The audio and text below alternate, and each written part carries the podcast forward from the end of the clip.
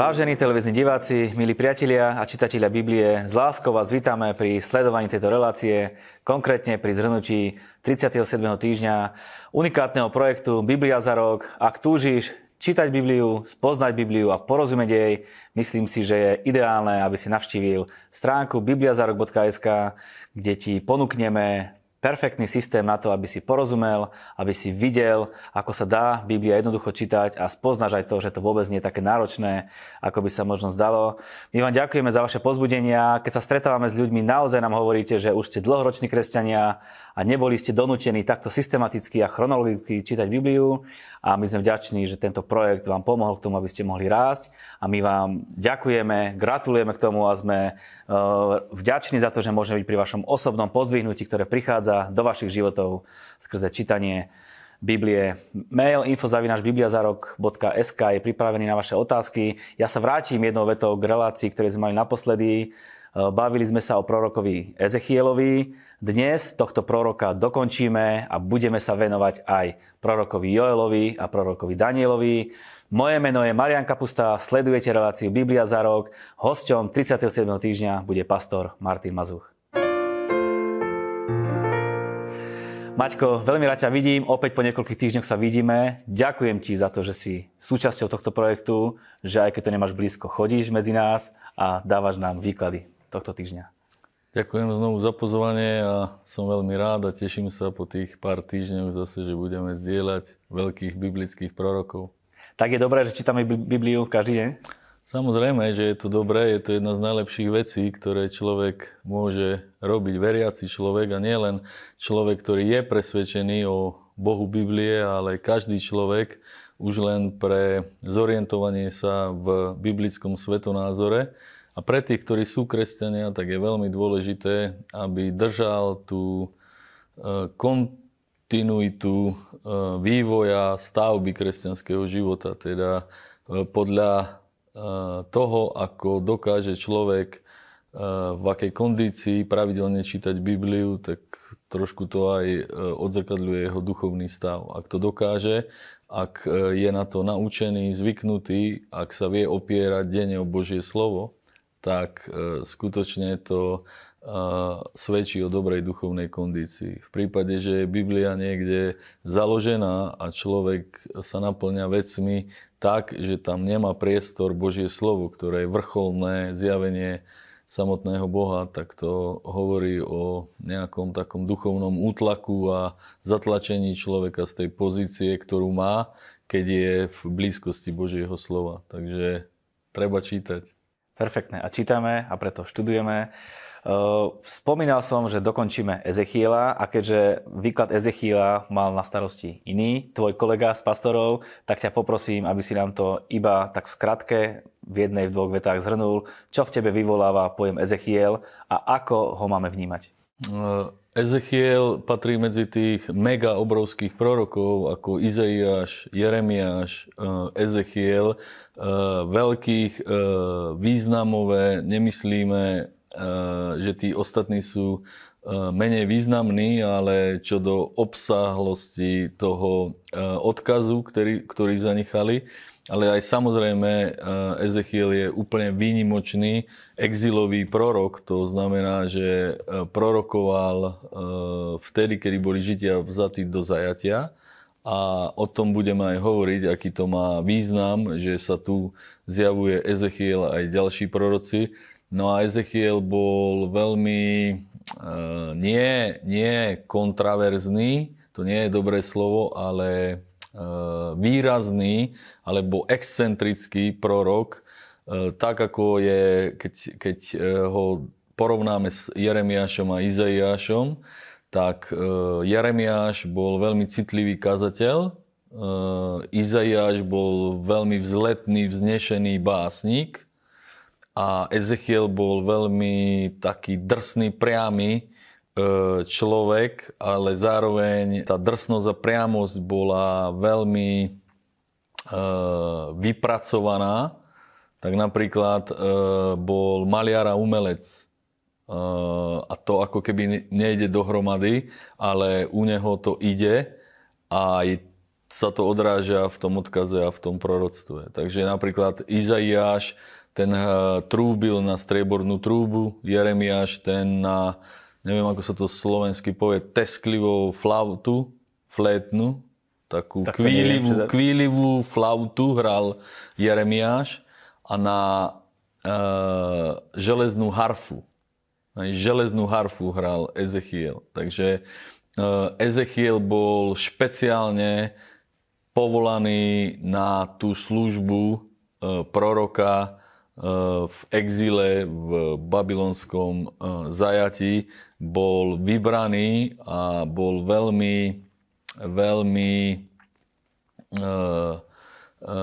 dobre postavený a vo veľkom videní nebeských vecí a tých odkazov, ktoré mal. Ezechiel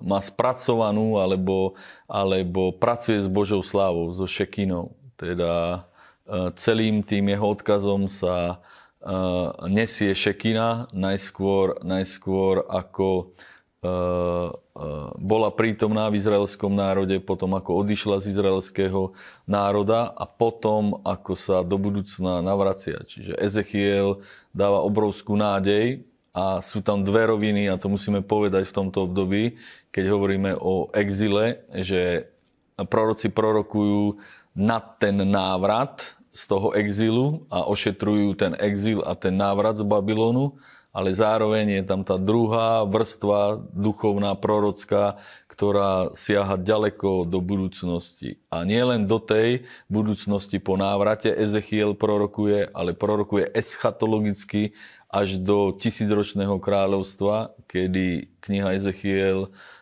končí videním e, toho tretieho, tzv. tretieho chrámu a kedy končí tou prítomnosťou Božou slávou a nádejou, ktorú Izrael do ďalekej budúcnosti má. Áno, je veľa vecí, ktoré prorokovali, neudiali sa ešte a jedna z nich je ten chrám, ktorý si spomínal. Nie je to ten tretí chrám, ktorý bude vystavený a o ktorom sa bavíme, ale je to niečo, čo bude kedy? Uh, takto, uh, keď hovorím ja tretí a ty tretí, tak nie je to ten istý, hej, uh, alebo možno bude ten istý, bude to na tom sklonku, pretože že niekto počíta tie chrámy podľa E, napríklad ten tretí, ako na tretí a štvrtý, alebo, mm. alebo štvrtý a piatý dokonca, podľa toho, že tam zasadne Antikrist a že to je iný, ako do ktorého zasadne Mesiáš. Ale je možné, že ten obnovený tretí chrám, to znamená, že keď počítame, že prvý bol Šalamunov, druhý bol Herodesov a tretí bude ten, ktorý bude v budúcnosti vystavený, o ktorom hovorí Ezechiel, tak to môže byť ten istý, už obnovovaný, do ktorého sa posadí Antikrist a za ním bude znovu vysvetený, pravdepodobne, keď zistia, že, že aký to bol veľký omyl.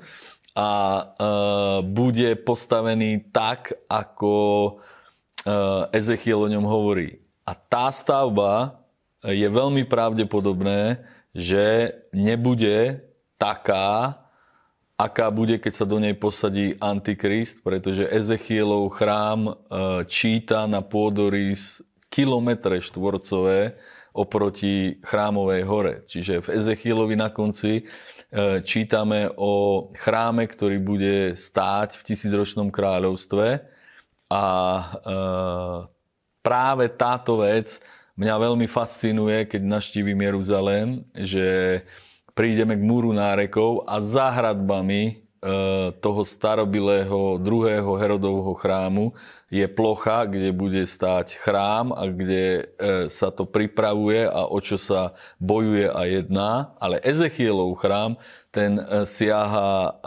na sever, na juh, na západ. Teda keď chodíme starým mestom, všade tam bude E, ten chrámový komplex a skutočne je fascinujúci, obrovský a veľmi exaktne, presne popísaný.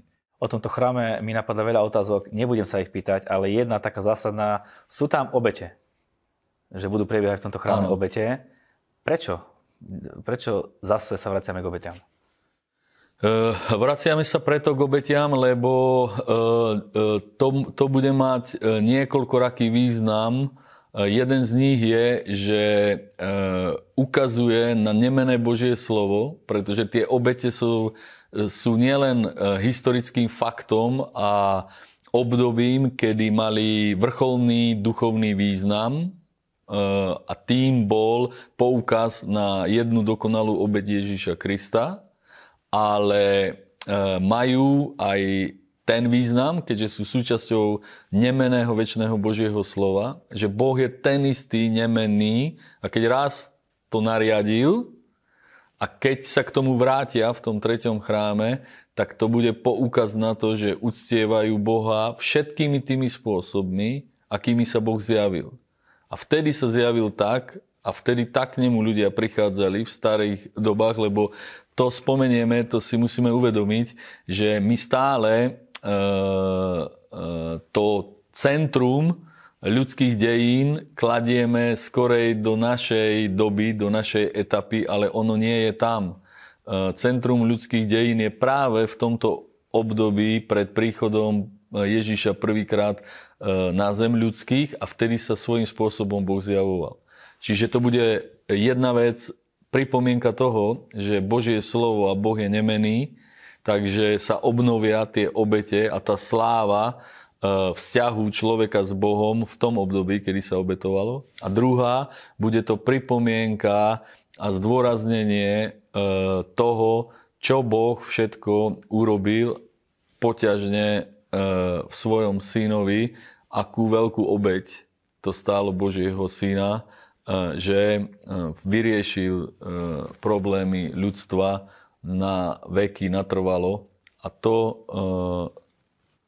bude e, súčasťou toho nového svetového poriadku, že tá obeď tam bude takto prítomná, ale nebude už tak prítomná, že bude mať e, tú funkciu, zmysel, význam, ako keď bola nariadená a keď prišla do praxe v starom zákone. Lebo kresťania si kladú tú otázku a kladú to do kontraverzie s teológiou a videním, že Ježiš je jedna navždy daná obeď, dostatočná, teda nie je obeď potrebná. Z tohoto dôvodu nie je potrebná, ani z tohoto dôvodu tie obete obetované nebudú. Dobrá odpoveď, Šalamúnska. Ešte predsa len je tam, vravil si nový svetový poriadok, Jeruzalém bude úplne zmenený v budúcnosti. Dokonca tam čítame o tom, že pramene pôjdu, pôjdu z Jeruzalema, z vrchu, sú tam rôzne brány zavreté. Áno. Skús nám to fakt veľmi stručne ešte zhrnúť, čo nás čaká v budúcnosti. No, v budúcnosti, e, keď sa dotýkáš toho chrámu z Ezechiela alebo proroctva zo Zachariáša, tak v Zachariášovi je e, veľmi e, silné proroctvo o tom, že bude Jeruzalém po veľkom zemetrasení rozdelený alebo roztrhnutý a v podstate dojde ku geografickej veľkej zmene, kedy bude vyvýšená chrámová hora, pravdepodobne geograficky, fyzicky do e, výšky, tak, že Zem skutočne čaká e, veľké, e,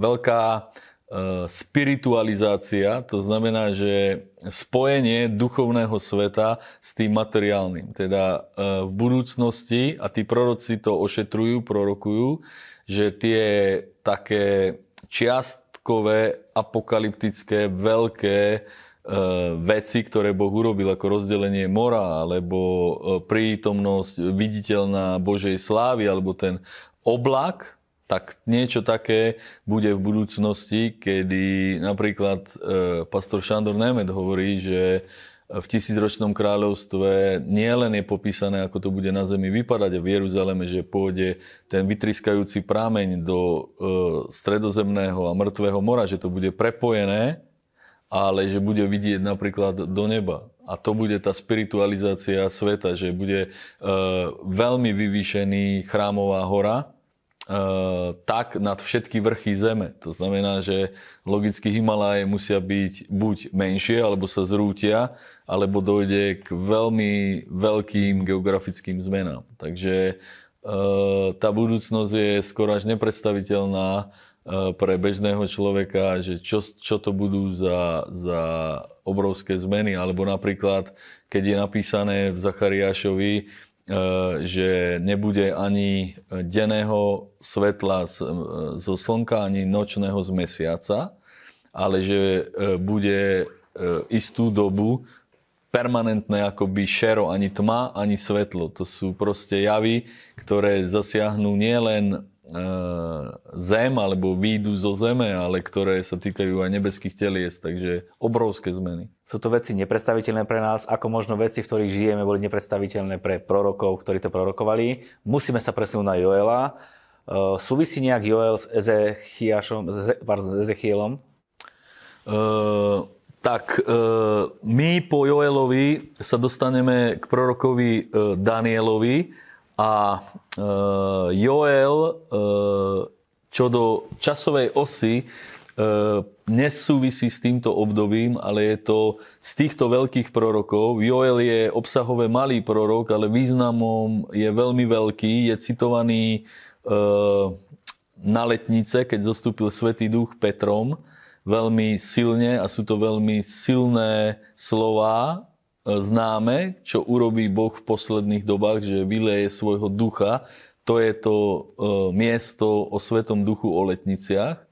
A on nepatrí do tohto obdobia exilového, ktorému sa budeme hlavne v tejto aj v ďalšej relácii venovať, ale e, patrí pravdepodobne do obdobia kráľa e, Amaziáša alebo Uziáša, to je okolo ešte 200 rokov bližšie k Davidovi a k Šalamúnovi, teda nejakých 850 rok.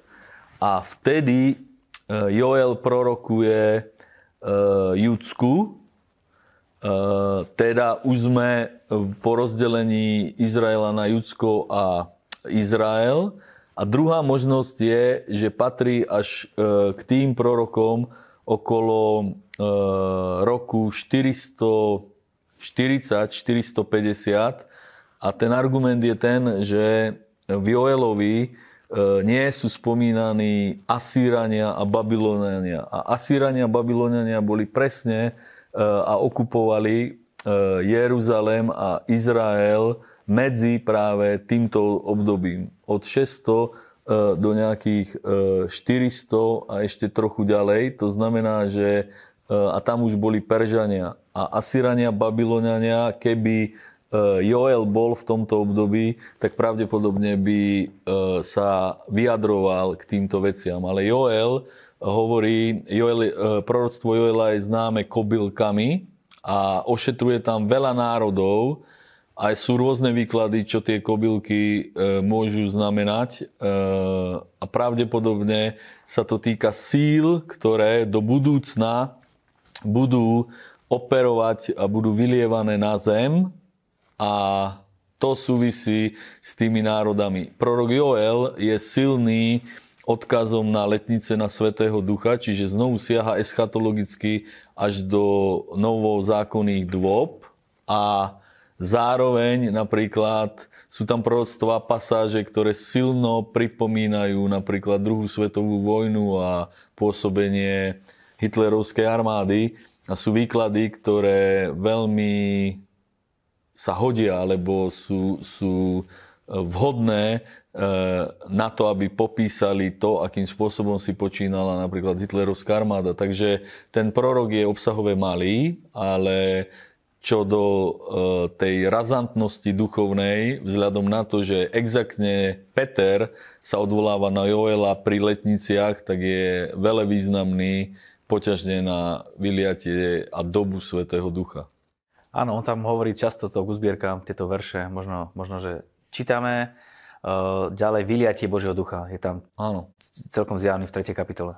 Áno prorokuje o vyliatí. A e, nie je to taký výklad, ktorý by sa týkal posledných dôb, kedy by vykladači sa domnievali, a ešte sa to nestalo, ale je to zadefinované Petrom, ďalším slovom Božím, a, Peter hovorí, že to je presne to a cituje naplnenie proroka Joela. Takže z tohoto pohľadu je Joel prorokom o, Svetom duchu, o cirkvi, alebo niektorí vykladači hovoria, že je to silno kresťanský prorok, ktorý prorokuje o dobe kresťanstva alebo inými slovami vyliatí Svetého Ducha. Ja navrhujem prejsť na Daniela, lebo to je veľmi široké, široké čítanie, ktoré máme prejsť. Prosím ťa úvodne, kto to bol, čomu sa venoval a nejaké drobnosti. Takže tam vidíme rok 605, e, teda rok po dobití Babylona bol odvlečený e, Nabukadnezerem e, do Babylonu spolu s Ezechielom. Ten prišiel do Babylonu pozdejšie 23 rokov mal Ezechiel a 20 rokov mal Daniel a začal prorokovať e, asi o 3 roky. Čiže predstavme si 23-ročného mladého muža Daniela, ktorý bol proste výnimočný, tak ako sme hovorili o Ezechielovi, Daniel, Izaiáš, všetci v podstate, Jeremiáš, to boli proste osobnosti, jak, jak svojím e, naturelom, zjavom, osobnosťou, povahou, tak tým proroctvom alebo tým tou duchovnou službou, e, ktorú niesli.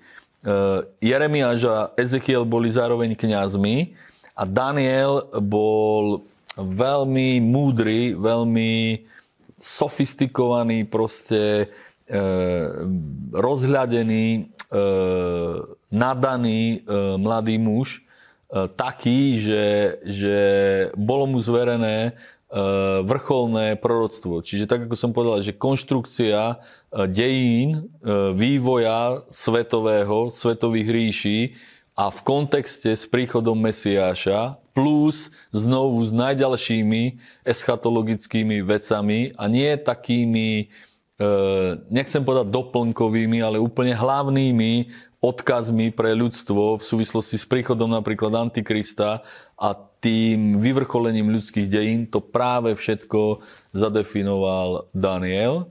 A jeho proroctvo obsahuje e, upozornenie, že kto mu chce porozumieť, tak e, tou biblickou múdrosťou e, musí disponovať, bez toho kľúča to nejde. A dokonca hovorí, že aj keď ju má, Takže sú tam veci, ktoré sú zakľúčované, zašifrované tak, že ani s tou múdrosťou v istých časových úsekoch sa to nedá pochopiť a vyložiť, až keď prídu tie časy, kedy to Boh bude chcieť, aby ľudia tomu rozumeli. Taký silný je prorok Daniel. My chceme porozumieť toho čo najviac, chceme mu rozumieť. Nebudeme sa baviť o príbehoch, ako boli hodení do pece, ako bol vyťahnutý z leviej jamy, ale ideme sa baviť o tých proroctvách, ktorým možno nerozumieme a ktoré sú možno tak zakryté, keď to čítame. Tak skús nám také hlavné črty tých proroctiev nejak e, načrtnúť.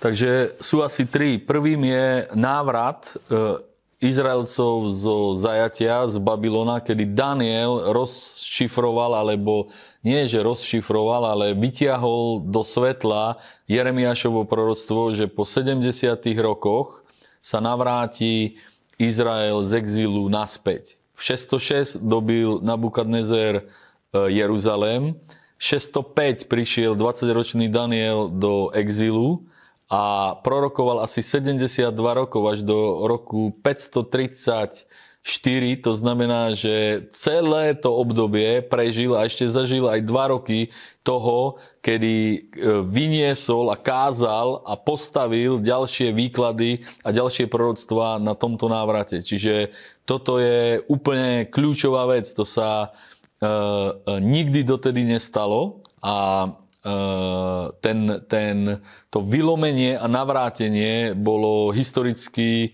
pre Izrael aj ľudstvo kľúčové. My vieme potom o rozptýlení Izraelcov na 2000 rokov a ich návrat, ktorého sme svetkami v dnešnej dobe. Toto bolo ako keby oveľa menšie, trvalo 70 rokov, ale bolo to prvé. A keď je niečo prvé v Biblii, tak je úplne e, kľúčové alebo je nosné. A toto zajatie, alebo tento exil a návrat ošetruje E, e, Daniel celou prítomnosťou v tom Babylone, v tom exile.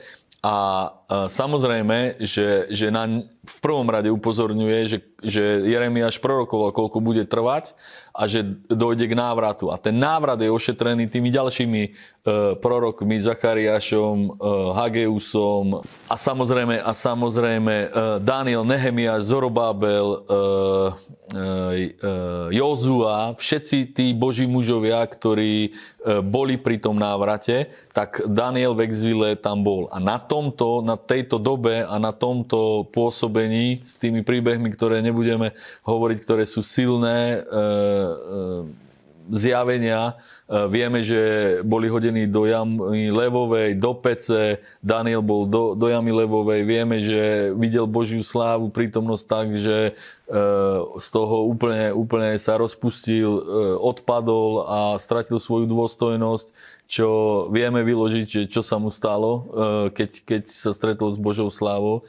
Tak Daniel, ďalšie dve zásadné veci Eh, prorokoval a to je príchod a prechod všetkých štyroch ríši, tu, v ktorej bol, to je babylonská, potom perskomecká, grécka a rímska. To sú dva sny Nabukadnezerové, ktoré mu nielen vyložil, ale aj mu povedal, čo sa mu snívalo. V druhej kapitole sú to veľká postava, zložená z rôznych častí, materiálov, zlato, striebro, E, železo a hlina a potom tie štyri šelmy. Tu ukázal a ošetril Daniel všetku uh, históriu ľudstva v tých štyroch ríšach. To je veľmi silne zadefinované tak, že mnohí skeptici hovoria, že to nie je možné, aby niekto dopredu toto všetko vedel uh, takto zadefinovať. K tomu sú tam uh, kozol a baran, kedy sú e, popísané Perská a Grécka ríša, alebo ak chceme napríklad ten kozol Alexander Veľký, e, 6, 300 rokov predtým, ako prišiel, tak detailne, že e, keď je nejaký psychoanalytik, ktorý skúma osobnosť človeka, tak má čo robiť, aby proste ho veľmi dobre vystihol a popísal. A takto dokázal prorocký Daniel popísať Perskú a Grécku ríšu alebo Alexandra Veľkého. Čiže toto je obrovsky e, dôležité, že Boh e, tu zjavil svoj dohľad a svoju kontrolu a vplyv a to, že má v moci celé svetové ríše a celé ľudské dejiny. No a samozrejme, nielen príchod Mesiáša, to je tá tretia vec, alebo keby sme povedali nie tri, ale štyri, tak tretia je príchod Mesiáša, ktorý Daniel úplne zarážajúco prorokuje úplne presne na rok, kedy bude vyťatý Mesiáš. To asi sa k tomu dostaneme, lebo to je úplne vrcholná záležitosť. A štvrtá vec, samozrejme súčasťou tej časovej osy a toho časového proroctva je príchod Antikrista. Teda štyri veci. Jedna je návrat e, Izraelcov na základe Jeremiášovho proroctva, druhá je príchod a prechod, pôsobenie a charakteristika všetkých štyroch svetových e, ríši pred príchodom prvým Mesiáša, jeho príchod, zadefinovaný úplne presne s rokom ukrižovania Ježiša Krista, vrcholná záležitosť tých štyroch a potom štvrtá príchod Antikrista a druhý príchod Ježiša Krista. To sú e, kostra e, proroctiev celej Biblie. Každá z týchto vecí by si zaslúžila výklad aspoň na 20 minút. My sa tomu nebudeme venovať. Prečítam tu to tretie proroctvo, ktoré si spomínal. A po 60 a dvoch týždňoch bude vyťatý pomazaný a nie mu. A mesto a svetiňu skazí ľud, vojvodu, ktorý príde, jeho koniec. Bude ako záplava a vojna až do konca určeného pustošenia. A uzavriu pevnú zmluvu s mnohými za jeden týždeň a v polovici toho týždňa urobi to, že prestane bytná obeď, aj obetný dar obilný a na krídle ohavnosti poniesie sa pustošiteľ a to, že sa úplná záhuba a, a to, až sa úplná záhuba a to, čo je určené, vyle na pustošiteľa. Týždeň nie je klasický týždeň, ako ho poznáme my. Áno. Takže e, ešte tam predtým verž je 7 e, e, týždňov, dokedy bude pomazaný vojvoda. Od výroku kedy bude môcť byť obnovený Jeruzalém. Takže tu máme prorokovaný časový úsek, ktorý trvá 70 rokov. Takto začína, že je určené Izraelu budúcnosť, história 70 rokov, alebo tzv. týždňorokov, kedy ten jeden týždňorok trvá 7 rokov, takže tých 70 je skutočných normálnych klasických rokov 490. Aby to bolo trošku komplikovanejšie, tak nie tých 365 dňových, teda e, tých, ktorí my používame, ale židovských, lunárnych a tie trvajú iba 360 dní. Takže je tam jeden e, matematický úkon, teda 490 rokov, keď e, E, vynásobíme 360 a potom e, e, predelíme 365, aby sme sa dostali do nášho počítania, do nášho letopočtu a tak ako my máme 365 E, dňový rok a tak sa určuje aj letopočet tých prorokov a kráľov a udalostí dozadu, tak nemáme 490, ale máme 486 e, alebo 7 rokov. A v roku 444 alebo 2 to začalo, kedy Artaxerxes Longimanus, e, perský kráľ, dovolil sa Židom vrátiť e, do Jeruzalema. Tam je Artaxerx prvý, medzi 465, 425 vládol a 444 alebo 442 e, bol ten výrok, že sa môžu Židia e, navrátiť a vystavať, vystavať Jeruzalémske hradby. A keď to začalo plynúť tento čas, tak tých 400 teraz s tým prepočtom, o ktorom sme hovorili v našom letopočte, tak to je 444 a 32 je 476 takže sa dostávame 4-4-2 e, alebo 4-4-4 do 0 plus 32 sa dostávame do toho celého časového úseku tých 69 týždňov a dostávame sa presne buď do roku 30 nášho letopočtu alebo 32, kedy bude vyťatý Mesiáš. A pravdepodobne, lebo e, tie informácie sú také, že to nevieme úplne presne na rok, ale možno na dva to vieme a s inými informáciami e, matematickými, e, počí, matematickým počítaním sa dostávame do roku 30 alebo 32, kedy bol ukrižovaný Ježiš. A potom už zostáva iba ten jeden, 7 ročný úsek tej zmluvy Antikrista o tom pustošiteľovi a pustošení. A toto rozkľúčovali vykladači písma, že preto je to rozdelené, 7, 62 a 1, že ten jeden je históriou nového zákona, kresťanstva a doby milosti, už 2000 rokov tlačený pred nami a my sa k nemu blížime, ale stále e, trvá doba milosti, kedy sa odohrajú tie udalosti, ktoré si práve prečítal. A toto je e, bezprecedentné proroctvo, nejaké iné e, v písme, za tak dlhé obdobie a tak presné nie je, ako je práve toto Danielovo proroctvo. Máte svetový rekord, takto rýchlo prejsť Daniela za, za pár minút a všetkému rozumieme, určite aj vy, naši diváci, tomu rozumiete úplne detailne. Čo ešte ťa nápadne, keď si spomenieme Daniela?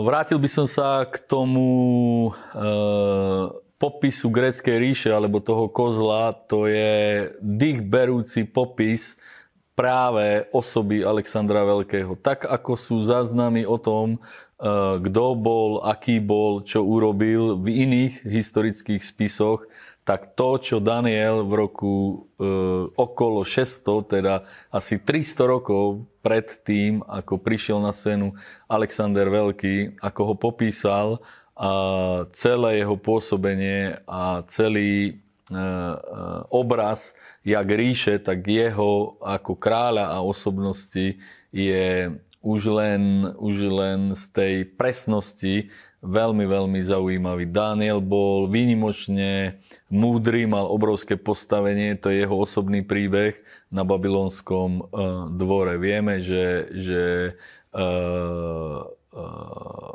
mal kontrolu nad všetkými duchovnom sa zaoberajúcimi mágmi a tými, ktorí e, ošetrovali spiritualitu v babylonskej ríši. A vieme, že tieto národy boli vysoko spirituálne a e, hľadajúce alebo obracajúce sa do duchovného sveta. A e, práve Daniel veľmi ovplyvnil nielen ich tým, že múdrosťou prevyšoval a mal ako keby e, zvládnuté všetky e, duchovné smery, ktoré vtedy boli ľuďmi e,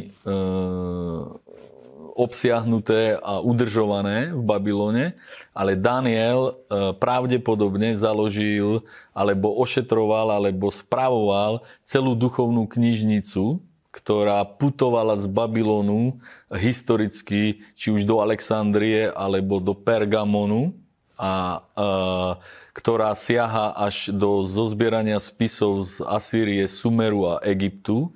A práve on ovplyvnil evanielium, evanielium e, a deje evanielia tým, že tí tzv. mágovi alebo mudrci z východu traja, ktorí sú vyzdvihovaní okolo po Vianociach, tak to neboli e, traja, ale podľa histórie ich možno bolo 12 a práve e, to, čo sa dozvedeli o židovskom Mesiášovi, pochádza z tej knižnice a z toho centra duchovného, ktoré e, ovládal Daniel v Babylone.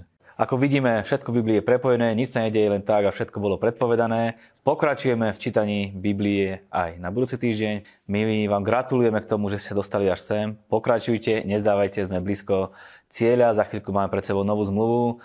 My vám ďakujeme, že aj vy sa stávate partnermi tejto služby a aj vďaka vám a vašim darom, ktoré nám posielate, vieme tento projekt a vieme Bibliu šíriť ľuďom, ktorí chcú porozumieť a čítať Bibliu. Takže vám ďakujeme a stávate sa aj vy E, súčasťou tohto projektu. Maťo, tebe ďakujem za tvoj čas. Uvidíme sa na budúci týždeň. Veľmi sa teším. Majte pekný čas pri čítaní Biblie.